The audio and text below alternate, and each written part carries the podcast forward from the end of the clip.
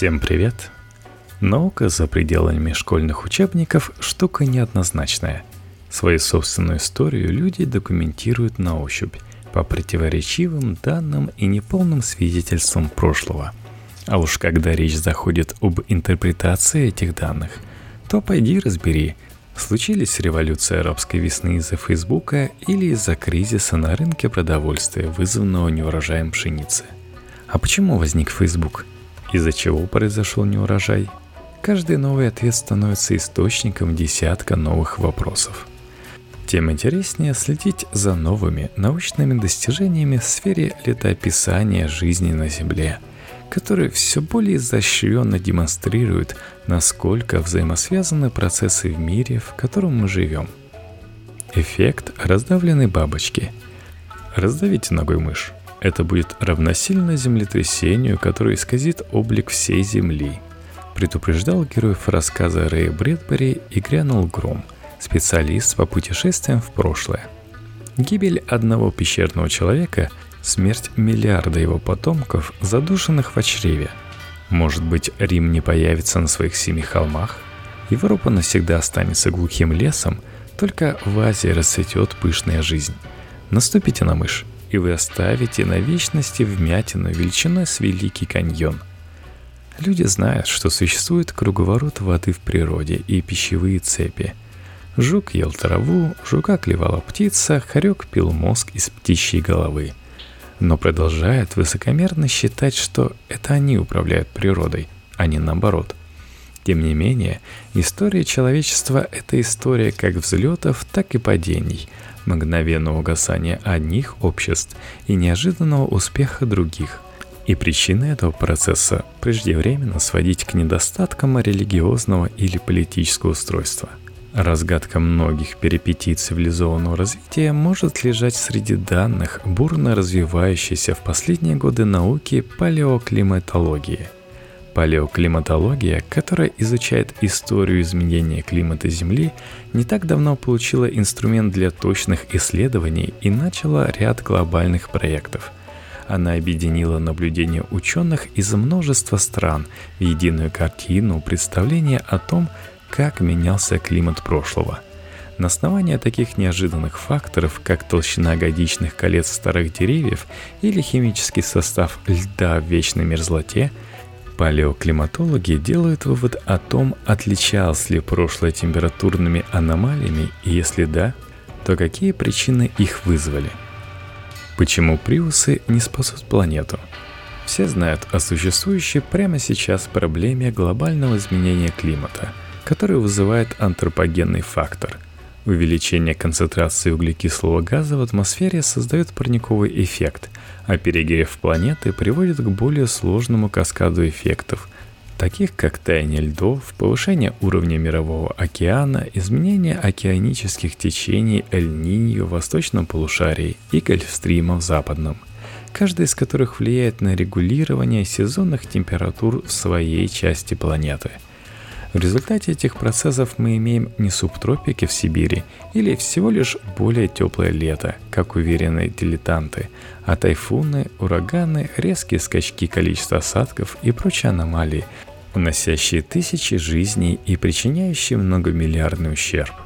Однако на климат влияет не только выбросы сгорания углеродного топлива, а также побочный газ скотоводства метан, образующийся в результате пищеварения неуклонно растущего поголовья коров.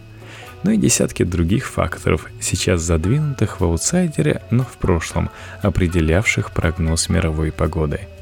Нанеся климатические данные на географическую и хронологическую карту, исследователи обнаружили удивительные соответствия в том, как меняющаяся погода совпадала с исчезновением целых сообществ и рассветом новых цивилизаций. Конечно, корреляция не всегда означает причинности, но некоторые совпадения заслуживают пристального внимания. Вулканы против византийцев, но за арабов. Последнее достижение палеоклиматологии, отмеченный на климакарте малый ледниковый период поздней античности, длившийся примерно с середины шестого по середину седьмого века нашей эры. Началось все с трех крупных извержений вулканов, случившихся практически одно за другим в пятьсот тридцать шестом, пятьсот сороковом и пятьсот сорок седьмом годах. Вулканы выбрасывали в атмосферу гигантское количество пепла и пыли, в буквальном смысле заслонившие солнце. Резкое снижение прозрачности атмосферы снизило уровень поступающей к поверхности Земли лучистой энергии. Земля остыла. И в этом году произошло величайшее чудо. Весь год солнце испускало свет как луна, без лучей, как будто оно теряло свою силу, перестав как прежде чисто и ярко сиять. Свидетельствует один из летописцев того времени. Европа тогда страдала от нетипично низких температур, а значит неурожаев и голода. Это могло послужить одной из причин хронически совпавшего с похолоданием упадка Византийской империи. Довершила процесс бубонная чума, первая в истории эпидемия, которая вошла в анналы под именем Юстиниановой чумы. Прямая причинно-следственная связь болезни с холодом не установлена, однако можно предположить, что голодная, обнищавшая Евразия стала благодатной почвой для инфекции, бушевавшей в ее населенной части еще два века. На этом фоне обострились миграции и войны. В частности, сформировался мощный союз тюркских племен, распространивший свое влияние от Крыма до территории нынешней Кореи. Дань тюркскому каганату платил даже Китай. Малый ледниковый период поздней античности сыграл на руку и арабам. На засушливом Аравийском полуострове увеличилась влажность, полились дожди. Последовавший за ними рост растительной массы обеспечил пищу и людям, и верблюдам, главному транспорту и боевой единице арабов. Результат – их многочисленные военные победы и дальнейшая экспансия. Оттепель. Дождь не может длиться вечно. В десятом веке начался этап, который сейчас принято называть средневековым теплым периодом. Он продлился три столетия. Причин внезапного смягчения климата называют несколько. К притихшим вулканам добавился рост уровня солнечной активности. Некоторые ученые ссылаются на периодические колебания температуры, европейские батареи отопления, течение Гольфстрим, согревающего Атлантический регион Евразии. Еще одну интересную теорию предложил сербский астрофизик Милутин Миланкович, который вывел сразу несколько разных по продолжительности циклических зависимостей количества света и солнечной радиации. Циклы Миланковича связаны с долгопериодическими колебаниями орбиты вращения Земли вокруг Солнца и длятся от десяти до девяноста тысяч лет. Когда верхние точки этих циклов совпадают, усиливая эффект друг друга, температура Земли, по утверждению ученого, сильно меняется.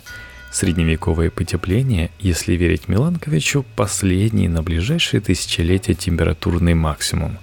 Впрочем, умерший в тысяча девятьсот пятьдесят восьмом году астрофизик не дожил до концепции глобального потепления. И человек пока что влияет на климат куда драматичнее, чем степенные покачивания планеты на орбите. Впрочем, вернемся к оттаившей Европе. Со средневековым потеплением связана теория о колонизации викингами Гренландии, в буквальном смысле приставшей им зеленой землей. В конце десятого века они основали там постоянные поселения, успешно торговавшие с Европой, однако продержаться на самом большом острове Земли северным мореплавателям удалось лишь четыре сотни лет, когда окончательно установившиеся холода и, как утверждает Джордж Даймонд в своем коллапсе «Эрозия почвы вследствие земледелия», изгнали викингов из Гренландии. Закрепить постоянное поселение им удалось только в Исландии. Примерно в тот же период расцвели и угасли поселения на севере Америки. В Европе же нашим предкам-славянам удалось осуществить колонизацию потеплевшей северо-восточной Руси, изрядно проредив леса на этой территории. Великий холод, великий голод и жестокое индийское лето. А затем пришло время очередного похолодания. Малый ледниковый период современности длился с четырнадцатого по девятнадцатый век и сопровождался трагическими событиями, особенно на территории Европы. На начальном этапе замедление Гольфстрима привело к первым суровым зимам, которые сменяло дождливое пасмурное лето.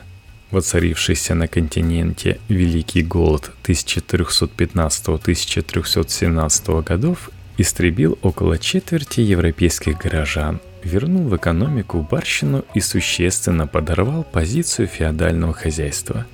Позже климат несколько нормализовался, но снежные зимы весь пятнадцатый век царили в Европе. В это же время в западном полушарии за пятьсот с лишним лет до Киотского протокола начал отсчет, заведенный рукой человека, механизма еще одного климатического эксцесса. В тысяча четыреста девяносто втором году Колумб открыл Америку. Не самая очевидная завязка для климатической катастрофы, однако все началось именно так. Индейцы обоих континентов промышляли подсечно-огневым земледелием, сжигая лес под сельскохозяйственные нужды. Чумные одеяла европейцев, ставшие инкубаторами инфекций Старого Света, сделали свое дело. На порядок сократившееся коренное население покинуло территории, которые начали покрываться лесами. Треск индейских костров сменился шумом зелени. Сокращение выброса углекислого газа было таким значительным, что климат не замедлил отреагировать. Центральная Америка высыхает и становится территорией пыльных бурь. Гренландия окончательно превращается в территорию вечной мерзлоты, а Питер Брейгель Старший в тысяча пятьсот шестьдесят пятом году пишет своих «Охотников на снегу». Тем временем начало семнадцатого века ознаменовалось извержением южноамериканского вулкана Вайна-Путина. Добавьте пониженную активность Гольфстрима и маундерские минимумы количества солнечных пятен, которые астроном соотнес с пониженной солнечной активностью, результатом стало крупнейшее похолодание нового времени. Замерзал Босфор, замерзали Темза и Дунай, замерзала у своих берегов даже Адриатика. Пожалуй, свидетельствовавшие о замерзавших на льду птицах бюргеры не сильно преувеличивали. С неурожаем и голодом начала семнадцатого века в восточноевропейской части материка некоторые исследователи связывают начало смутного времени в России. Холода продлились до самого девятнадцатого века. А в тысяча восемьсот пятнадцатом году произошло самое большое со времен морозов поздней античности извержение вулкана. Тамбора, проснувшийся в Индонезии, был слышен за две тысячи пятьсот километров от эпицентра извержения. На другие острова архипелага обрушились четырехметровые цунами, а частицы пепла, исторгнутые Тамборой, оставались в атмосфере спустя годы после катастрофы. Прогноз погоды на следующий год остался в истории надолго. тысяча восемьсот шестнадцатый называли и годом без лета, и годом бедности, и даже тысяча восемьсот в усмерть замерзшим. А неурожая преследовали фермеров до самой середины девятнадцатого века. Однако для культуры год без лета оказался удивительно выгодным приобретением. Дрянная погода как двигатель прогресса. Насыщенный мелкой взвесью воздух создавал оптические эффекты удивительной красоты. Лучшие закатные пейзажи Тернера, особенно выполненный в желтых тонах канал Чичестер, принадлежат поствулканическому периоду. Вероятно, это неуродившийся овес натолкнул немецкого изобретателя Карла Дреза на создание транспорта, не нуждающегося в гужевой силе. Появившаяся в результате дрезина стала предком современного велосипеда. Семья Джозефа Смита была вынуждена из переселенного Норвича штата Вермонт перебраться в более благополучный штат Нью-Йорк. Именно это запустило цепь событий, благодаря которым мы сейчас имеем Книгу Мормонов и секту адвентистов седьмого дня. О компании молодых повес, рассчитывавших с шиком отдохнуть на Женевском озере, было совершенно нечем заняться дождливым июнем тысяча восемьсот шестнадцатого года. Окончательно ошалев от безделья и скуки на вилле Диодата, сбежать откуда не позволяла погода, друзья решили развлечь себя конкурсом на самую страшную историю. Победила дружба. Именно там Мэри Шелли написала Франкенштейна, а лорд Байрон свой фрагмент, который вдохновил организатора провального отдыха Джона Полидори на вампира. «Наступите на мышь, не будет королевы Елизаветы. Вашингтон не перейдет Делавер. Соединенные Штаты вообще не появятся». Экспедиция за специями изменила погоду на другом конце земного шара. Ледяной остров так и останется для многих поколений потомков зеленой землей на карте мира, Отблеск извержения тропического вулкана навек запечатлен в сиянии английского заката на полотнах великого пейзажиста. И пусть после в науке далеко не всегда означается вследствие, окончательные ответы о причинах и следствиях главных событий нашей истории вряд ли будут менее удивительными, чем уже предложенные.